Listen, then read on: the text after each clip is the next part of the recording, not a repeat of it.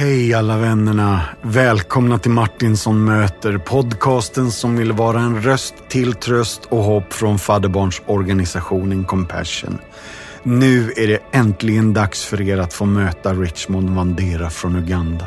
Han är själv ett livslevande vittnesbörd om fadderskapets förvandlande kraft. Hela hans barndom är präglad av extrem fattigdom, svår sjukdom, mörker och död och ändå kom han ut ur den tiden levande och kär i livet. Han är nu en fantastisk förespråkare för fattigdomsbekämpning och hans röst är en väckarklocka från frontlinjen som kämpar för livet i kärlekens namn. Jag är övertygad om att det här samtalet kommer hjälpa oss att mera förstå den ärliga, härliga och hjärtliga innebörden av vårt arbete.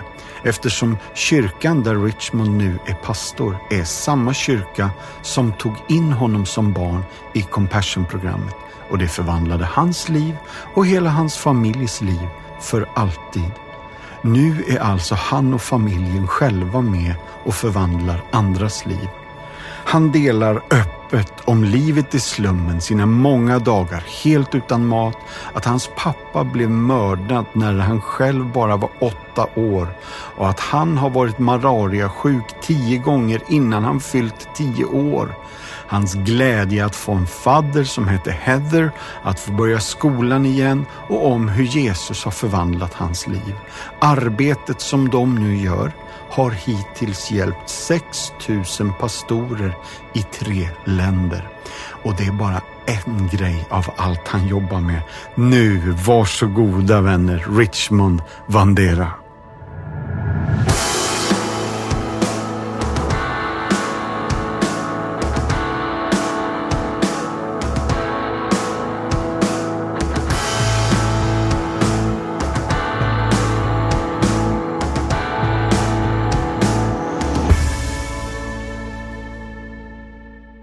Richmond? Yes, I am here. Can you hear me? I can hear you very well, Matthias. You are so welcome. Thank you so much, my brother. Richmond, for the podcast, I would like to ask you five short questions. Okay, Are you ready?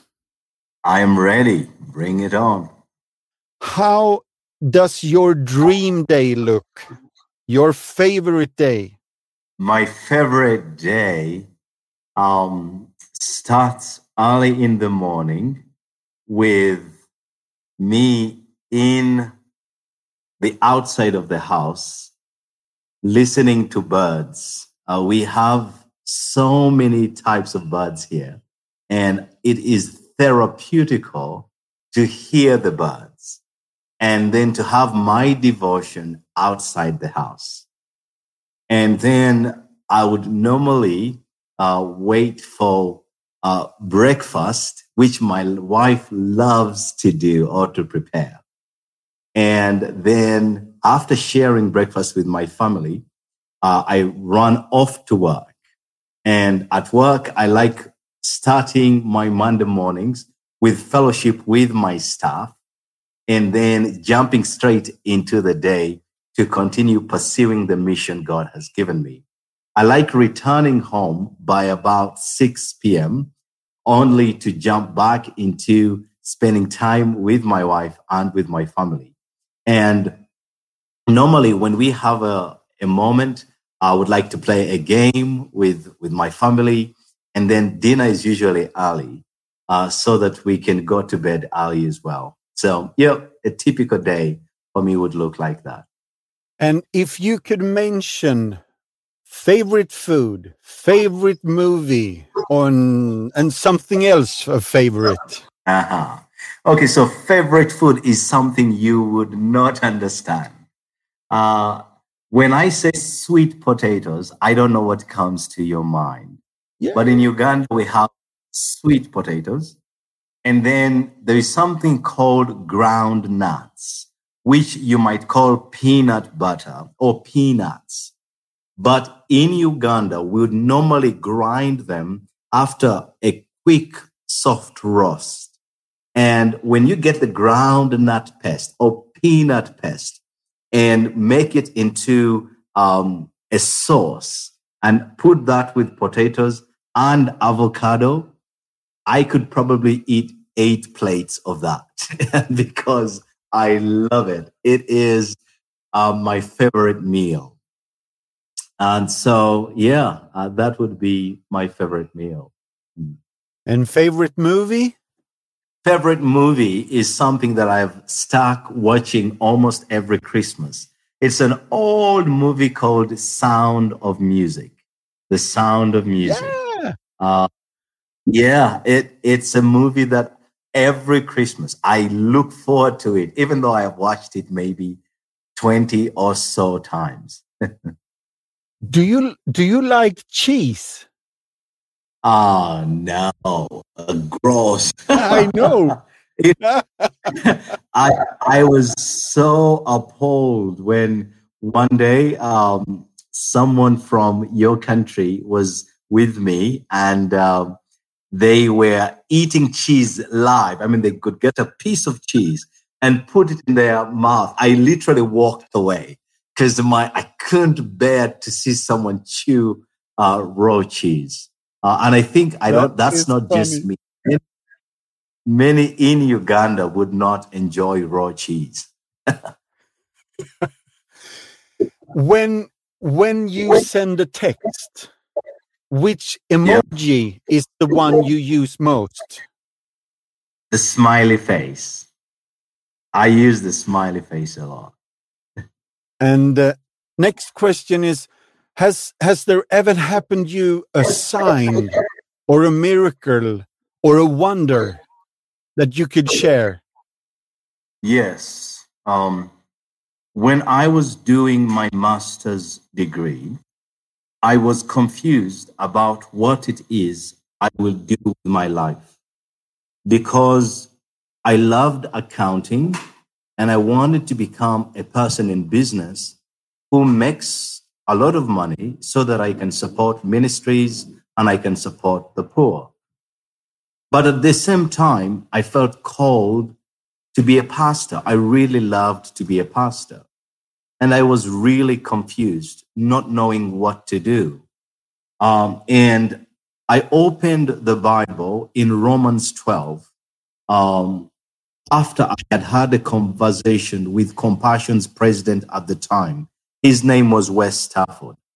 Compassion, Compassion's president had asked me, Richmond, is there anything that keeps you awake at night?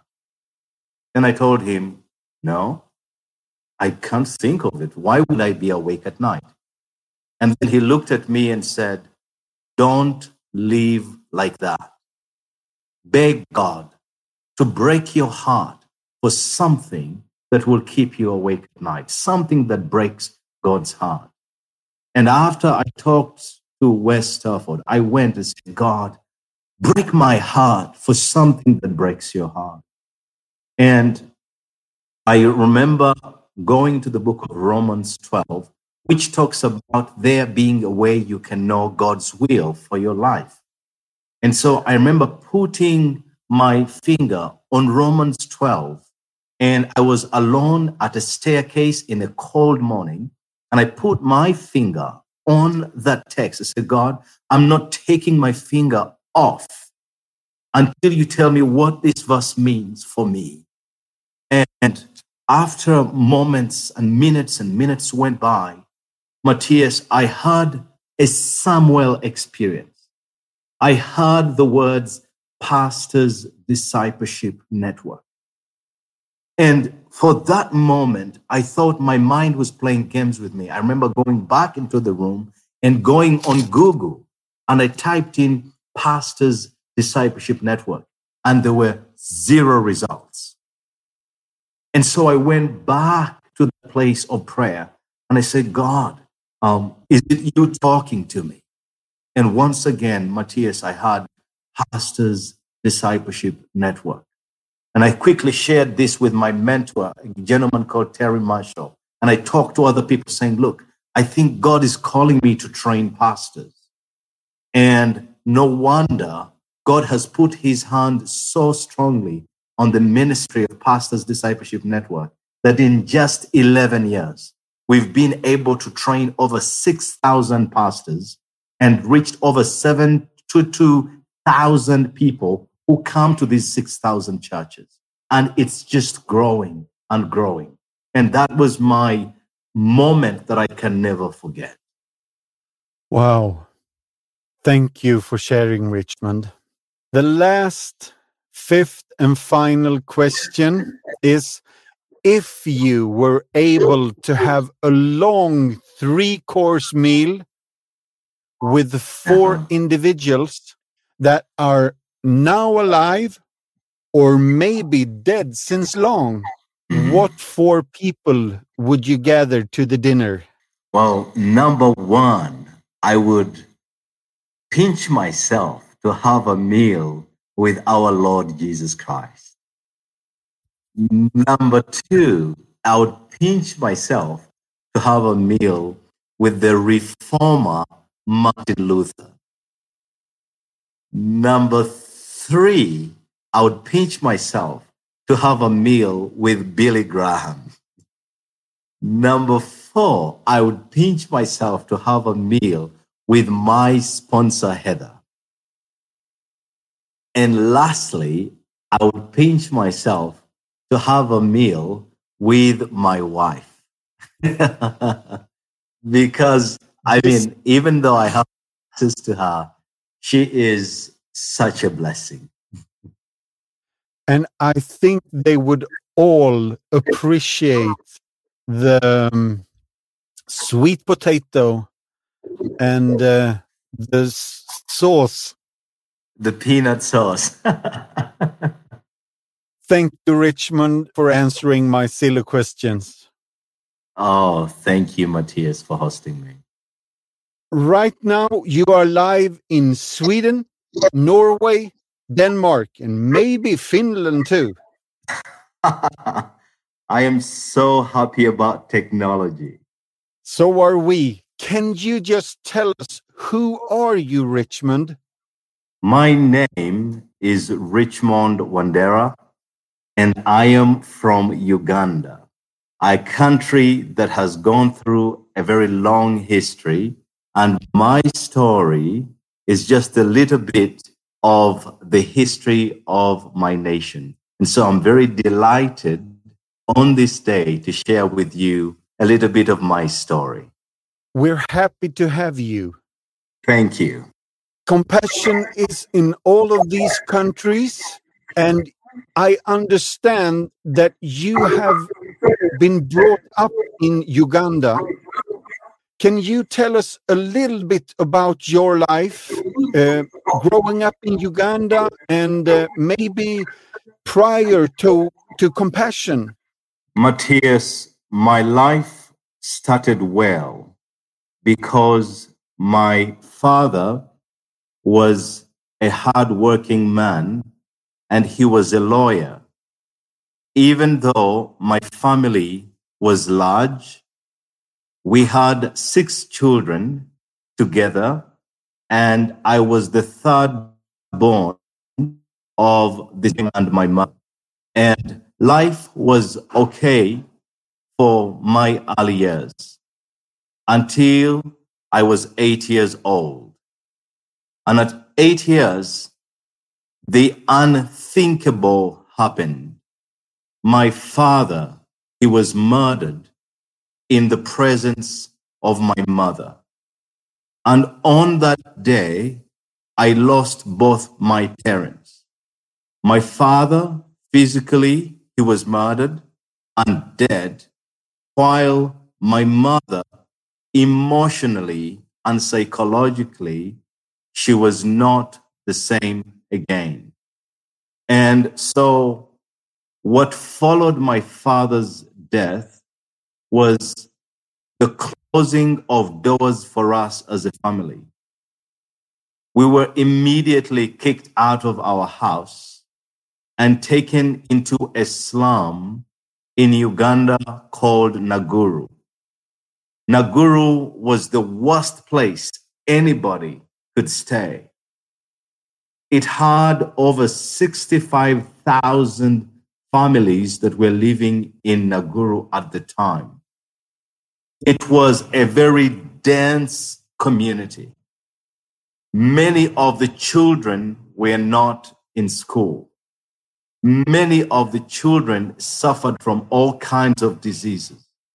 And so when we were asked to leave our home and go into Naguru, it was almost a death sentence. Life in Naguru was extremely difficult. We suffered through the rain and the storms. We suffered through life on the street. We suffered through hunger and starvation. At that point, things were so desperate that I thought I was going to die. And so that was really a summary of my childhood, I know you took care of your brothers and sisters. There's a special story about your younger sister and the bananas. Yes, there is. Um, my sister Doreen was only six years at the time, and I was eight. Because we were not in school, we used to spend a lot of time on the street. And so this particular day, I looked at my sister. Together, we had not had food the previous night. We hadn't had food that morning. And now it was about lunchtime. And my sister Doreen was very weak. And together, as we were sitting on the side of the road, I began to realize that I had to find food somehow. And so this banana truck that was moving food or bananas from the villages coming to sell down at the market was my sight of hope. When I saw this banana truck, I ran after this truck. And when it hit the junction, slowing down to the market, I was able to jump at the back of a moving truck, a moving lorry, pluck bananas from this truck, jumped back down, and ran back to my sister. When she saw the bananas in my hand, Matthias, she had seen hope. And so I remember giving her the bananas and I sat beside her as she ate. And it was the most difficult sight because while she was eating, I realized that I still had to find something else for dinner. And that was a story that I will never forget because no child should live like that. Not at a time when we can actually help children in that situation. I understand that you moved to a sm- very small house and you did not and still do not enjoy the rain. Can you tell me why? I meet a lot of people who say, Oh, I love the rain. And I am not one of them. And this is why. When I was very young, uh, we were in this very small house. It was a one roomed house, 12 by 12 feet. And I and my brothers and sisters, whenever it rained, it was like the worst thing has happened because our old roof was already leaking. But this particular night, it was about 2 a.m. in the morning when the rain started. And we thought in our minds that it was an ordinary rainstorm. It wasn't. Because this time a very strong wind came along and this wind blew up the center iron sheet that was over our house. Matthias, that night, our small house became one giant bucket. I remember spending the whole night standing. And that's a night I will never forget. When I heard the thunder and I saw the lightning, it was a strike straight to my heart. And I was reminded as a child how painful life could be. And so that's why I don't like the rain. And I could not wait to move from that place to a place of safety. And I was praying every day that help would come. Is it true that you had malaria 10 times when you were before you were 10? That is absolutely true. Now, oftentimes in the West, um, there is a misunderstanding of malaria. Malaria is caused by mosquitoes, and every rain season will bring a wave of mosquitoes through. And if the child has no access to a mosquito net, that child is at risk of contracting malaria. And so that was my childhood. When I was young, staying with my brothers and sisters, oftentimes when the rain season came, my biggest fear was when I woke up to see the number of bumps on my skin from mosquito bites. Because enough bumps meant that the chances of getting malaria were high. And Matthias, before I was 10 years old, I had suffered from malaria over 10 times. That's something we should never allow to happen to children. I don't know how to ask the next question, but Richmond, things changed. They were transformed. But how did it change? So my mother realized that if nothing changes, we as children might not make it. And so she went to one of her friends and asked for help. And her friend said to her, Why don't you try compassion? Compassion sponsors children and they provide food and medical care.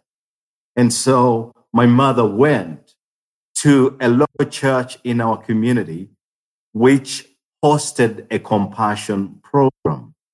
And there she shared our situation. Matthias, she was amazed at how fast people from compassion came to our home. And they immediately began to take our information and they said they will try to find sponsors for us. That was the first statement of hope we received as a family. Matthias, three months later, I got the news that I had been sponsored. And that was the beginning of hope for me.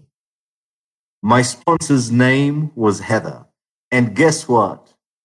Heather was 15 years old. An unbelievable story. Matthias immediately I was connected to hope. I was told, Richmond, you can now go back to school. And I was also told that I would now come to the Compassion Project every week and there I would receive food. I would get a chance to write to my sponsor. My health would be examined. And immediately, Matthias, it seemed like my life had turned from darkness into light, from tears into laughter, from sorrow into dancing. There was such joy in my home at that news. And so I'm super, super grateful for Heather's decision to sponsor me. I understand that your sister Doreen also has been sponsored. That's right. Doreen, my six year old sister then, uh, was also. And it increased the provisions for home. Matthias, when I became a sponsored child, I received a mosquito net. And it was fun to see all six of us squeeze ourselves into this one mosquito net. But then, when Doreen was sponsored, we had now two mosquito nets. And so the girls had, while the boys had their own net now. And we also increased the reception of food rations that came to our home. So Doreen's sponsorship was such an incredible breakthrough for us.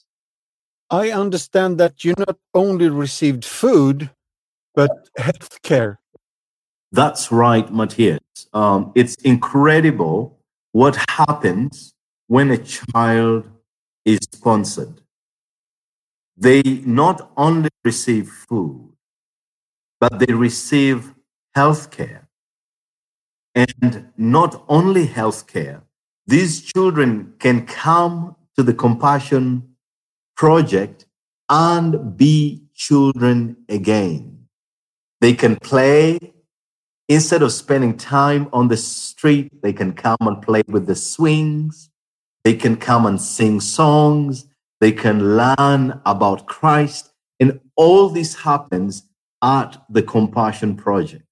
So all these benefits and more are given to a child who was in poverty and now they become set on their road to a very bright future. And that was really my experience. Can you tell us? I I know that Heather wrote to you. What did the letters mean? Correct. So before I share what Heather's letters meant, I must emphasize that most people don't really know what true poverty is. Most people believe that poverty is the lack of food, it's the lack of health care, it's the lack of a roof over your head, and it is the lack of some of the basic things like clothing. Matthias, that's only part of poverty. The true darkest side of poverty is unseen. You cannot see it with the human eyes. Because to me, poverty was a voice, a voice that spoke to me, that said, I am nothing. I am unwanted. I will be nothing. My dreams will never come to pass. I am unwanted. I am invisible. That's, that's the dark side. That's the ugly voice of poverty. And Matthias, when you're older, you have the mental ability to contend with such voices. But if it is only a child, that is listening to these voices in their head, they feel like their very self esteem is crushed. That is why I celebrate compassion's model of child sponsorship, where the child can receive a personal letter from somebody who is sponsoring them. Heather wrote to me at least two times a year. And those letters were everything to me. In these letters, Matthias, Heather used words like, Richmond, how are you doing? Richmond, I've been praying for you. Richmond, I love you. And she said the words that touched the very depth of my heart and soul. Words I desperately needed to hear as a child, words I wanted to hear, but I wasn't hearing. And Matthias, one day, Heather sent me stickers.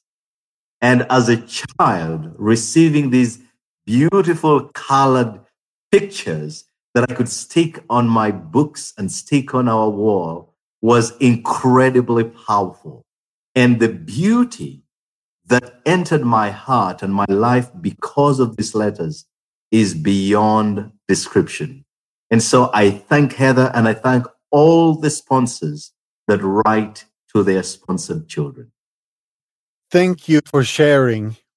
I have another You're question. welcome. There was a profound moment in June 99. That's correct.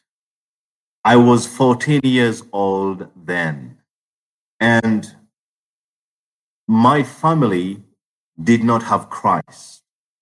We were a people who never believed in God. We never believed really in anything.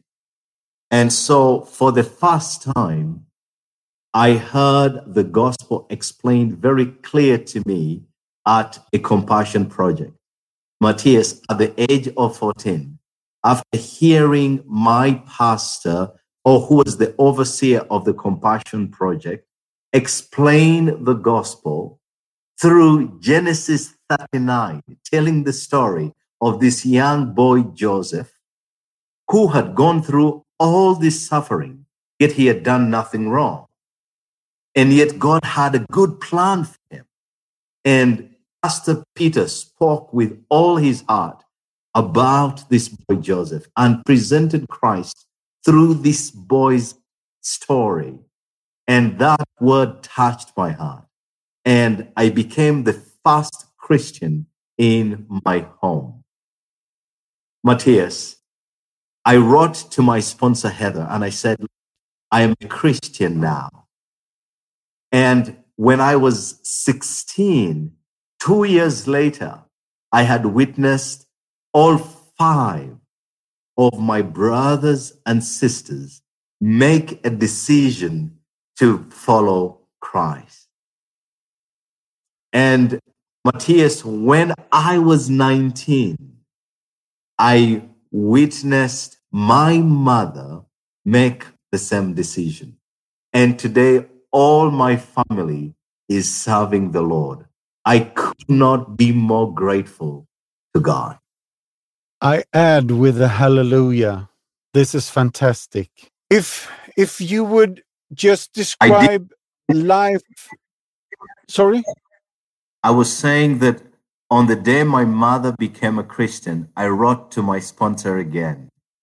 I wrote to Heather and I said, Look, because you gave, not only have I gone to school and not only have I been saved from extreme poverty, but for all eternity, my entire family will spend it with Christ.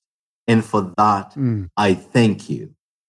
My mind shifted from looking at this as a sponsorship program, but as a discipleship program where people around the world have an opportunity to help children meet the one who loves them more than they will ever do.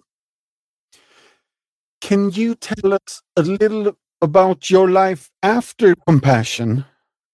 with joy and delight. So, Matthias, today, and it fills my heart to, with joy to say this. Today, I am the senior pastor of the very church that I entered as a young boy to receive help from compassion. I am now the one receiving all these children who are coming in for help. How wonderful is that? That is beautiful. And Matthias, I have gone on to go beyond my bachelor's degree in accounting that enabled me to earn money so that I could take care of my family. I went beyond that, Matthias, and I did a master's degree in theology. And when I did that, I began to realize that I was in the top 5% of pastors in my country that have had any theological training. And I began to feel that to whom much is given, much is required. And I began to know that it is important for me to take what I had learned at theology school and make it available to thousands of pastors in my country that had no training in theology.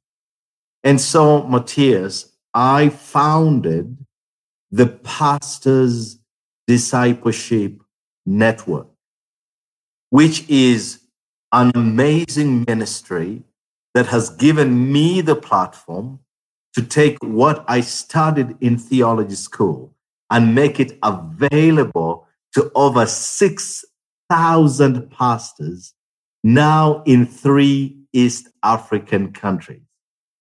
And I am amazed and in awe of God who had these dreams for this young boy who was on the street one day. And once again, I am so grateful for Heather, who made the decision to fight for the least of these. This, this is good news. And this brings hope. And It you is. are good news. And you bring hope.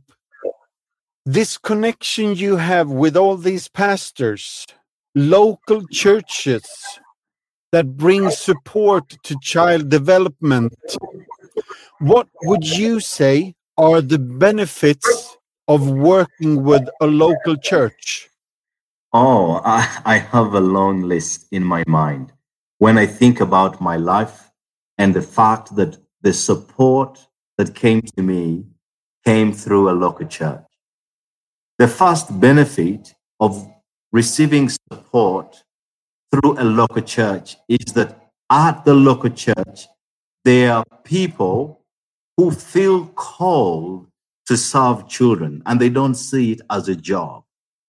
So even though compassion workers only worked from Monday to Saturday, I had compassion people visit us even on Sunday in the evening if we had a problem.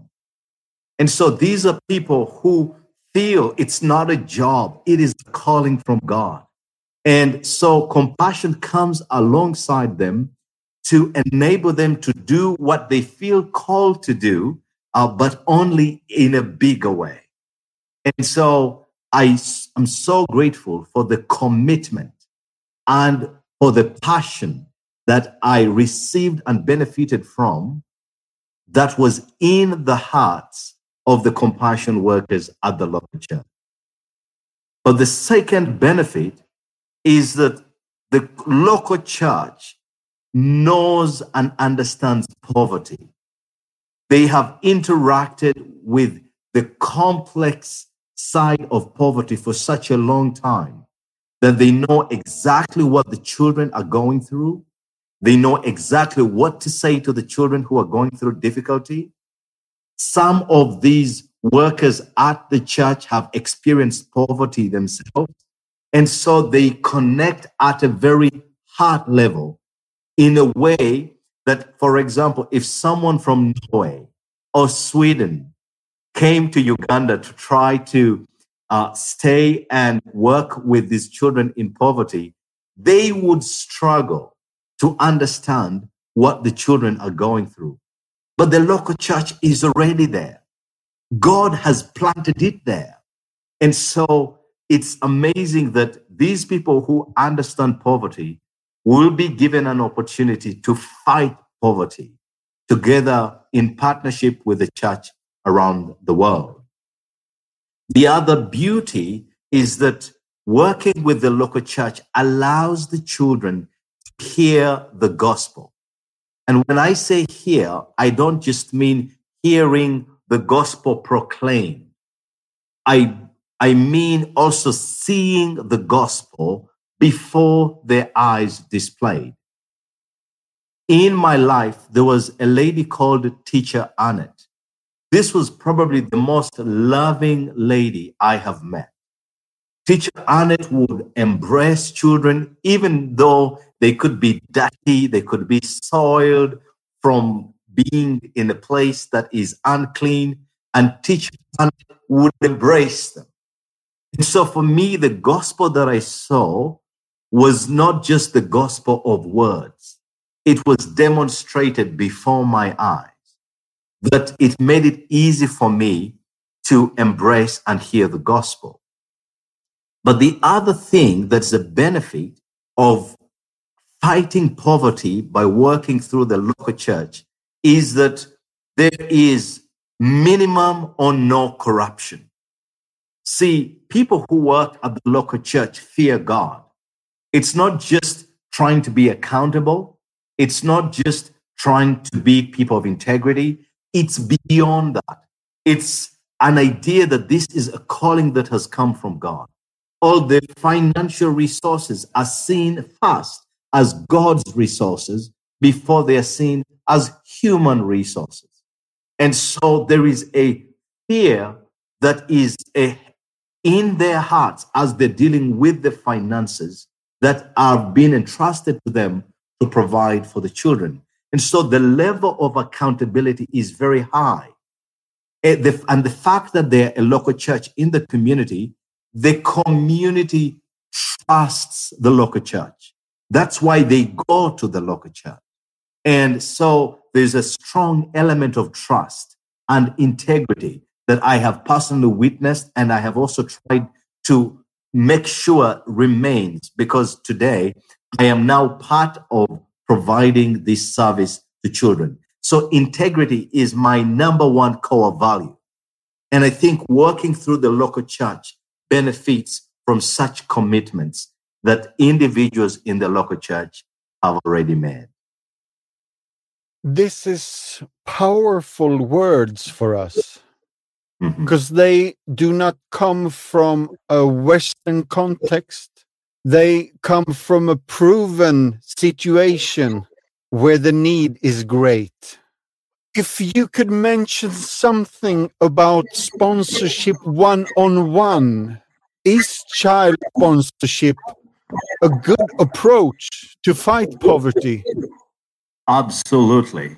Matthias, I have been thinking about that for a long time now. In my mind, there are two models for child development. The first model is a community based model, and the other model is one on one child sponsorship. And my conclusion is one on one child sponsorship is the most sure way to guarantee that the child is totally and absolutely released from poverty. And this is why. The fight against poverty is not a popcorn experience where you go into a community and one year, two years, five years, boom, all the children are released from poverty because of a magic thing that you did. Poverty is complicated. I mentioned to you that poverty has two sides. It has the physical side and it has the internal side, the invisible side. And so, in order to release a child completely from poverty, you've got to be willing to stay with them for a long haul. You've got to be willing to invest in those things that enable the child to be completely free. I'm imagining if Heather was part of a program that stayed with me for only five years. By the time I was 13, it would be time to end my relationship with Heather. What would have happened to me? Where, what would have happened to me in terms of education? What would have happened to me in terms of developing my potential? What would have happened to me in terms of food provision after that? Because my community was broken.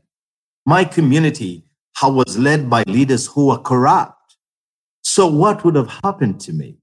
And so I can boldly say that if a child is going to one day become an accountant, one day become a doctor, one day become a researcher, one day become a journalist, one day develop the kind of thinking skills that are able to engage with poverty and actually develop solutions, practical, actionable solutions in their community, that child needs to go through the entire process that releases a child from poverty. And that would mean educating the child. How long does it take to educate a child? It's not four years, it's not five years. How long does it take to ensure that the child can now earn their own money to take care of themselves financially and to take care of their family's health? It's not four years, it's not five years. And so I can surely tell you that one on one child sponsorship is what made me what I am today. If my sponsorship was cut off five years or seven years in the process, I would be lost. And so I would like to hmm. encourage everyone to think about how long it truly takes to fight poverty in one child. And you will conclude, as I did, that one on one child sponsorship is the way to go. Thank you for sharing. Um, we live in Sweden, Norway, Denmark, and Finland. What lesson can we learn from your story? I have thought about that also, reflecting on my own life. And three quick lessons come to mind. The first one is that one act changed my life. One act. And I believe that each one of us every day has an opportunity to do one act that can change somebody's life. And anybody who will listen to you and I talk can do this for a child like me who today is waiting to be sponsored. One act can radically change a child's life. That's one lesson I learned. The second lesson I learned is this that in order to live a life that makes a difference, one has to choose to live with less so that others can live with more. One must choose to live simply so others can simply live. If a person remains selfish and self centered and always thinking about themselves, wanting the bigger toy and the bigger this and the bigger that, the opportunity to change the world becomes less and less the more someone is self centered. But like Heather, she chose to look beyond the sea and saw this young boy and said, Look, I will live with less so this young boy can live with more. I will live simply so he can simply live. And I think that that's a decision that everyone has to consider and say, look, uh, what can I live without so that someone else who is desperate today can live with something more? And I think that that's the second lesson that I learned. The third thing that I learned is do not despise small beginnings. Do not despise small beginnings because it began as a simple relationship, Heather and I. She was 15 and I was 11. And she began to sponsor me. And through her sponsorship, what started as so small has become so big today. I am now a pastor. I am now an accountant. I am now a married man with a family trying to be the most responsible father I can be. I am now a pastor who is receiving so many children in poverty and helping them. I am now training over 6,000 pastors in East Africa. Do not despise small beginnings. Do not despise small decisions. And I think that that is a big lesson that I draw from my story. And I think it is a good Bible verse too. that is true. I think it is in the book of Zephaniah. Yeah, yeah. Before we end today's session, and I would like to say, I hope there will be more. We need to hear more of you, Richmond. Is there a final thought you want to leave us with? Absolutely.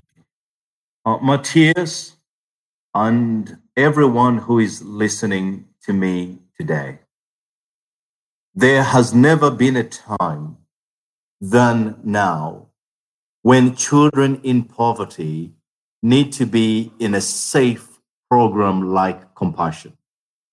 Uganda has been hit severely by the COVID pandemic. Economists are saying it's going to take 15 years for our economy to recover to what it was before the pandemic hit. 15 years. The rate of unemployment has just gone up because so many businesses have closed. So many companies have shut down because of the massive storms. So much farmland has been destroyed, which was initially planted with food crops. And because of this destruction, is impending food insecurity. And beyond that, Matthias, we had a massive invasion of locusts that came from Western Kenya and affected 24 Ugandan districts. Over 2 million people living in these districts saw their gardens wiped. Over 20,000 acres of land, of farmland, was completely destroyed by these locusts. The World Bank, looking at this situation, has produced numbers that say over 290,000 families are immediately insecure with regard to food. And their projection is 1.3 million people are going to be affected in the short term. Now you think about that situation and I realize that the time has not been more critical for children to be part of the safety net of compassion. When a child is in compassion, it doesn't matter, even if the food has to be imported from Kenya or from Tanzania or from Rwanda, food will be imported by compassion to make sure that children have food. And when I look around and I see all these children that are waiting to be sponsored, my heart breaks and I plead now with everyone who can join this fight. And I appeal to you to join this fight for those young children who cannot fight for themselves, those who are voiceless, those who the news is not reporting, those who the media is ignoring but they're somewhere under roofs, they're somewhere in villages. Those are the people that we need right now to rise up together and fight for them. And Matthias, I was one of those children who felt invisible, who felt voiceless, and I couldn't fight for myself. And I am grateful that Heather joined the fight. I am grateful that she joined the fight. And I'm appealing to everyone who is listening to my voice right now, join the fight. There's a child today that's waiting to be sponsored, and you can sponsor the child. Think about it, pray about it, and I hope that your decision will bring hope to these children. Thank you, Richmond. I almost said amen. You're welcome. and, and I can say hallelujah what Amen. I would like all the all the listeners to do right now is you can go to compassion.se, compassion.no, compassion.dk, and passion.fi, You can become a world changer by changing a life for a child today. I just want to underline what Richmond has been telling you today. The children of the world needs your longevity.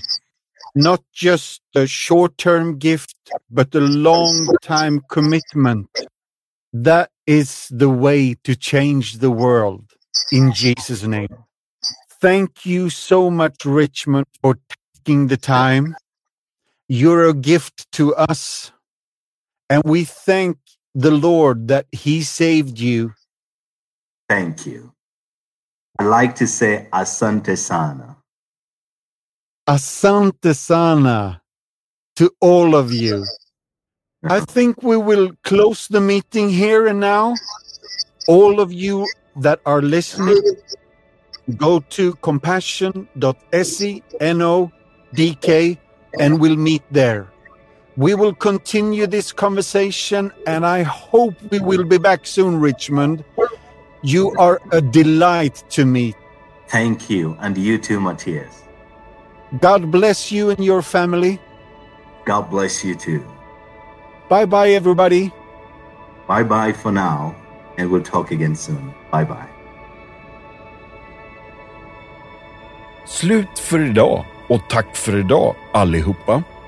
Vill du veta mer om det som har pratats om i podden så har vi något på vår hemsida som heter Show Notes. Där kan du se alla länkar till sånt vi pratar om när vi refererar till en film eller en bok eller en sång. Då finns de länkarna där, så gå in på compassion.se så hittar du helt enkelt massa extra material. Tack, ha det bra, bye bye, hej då!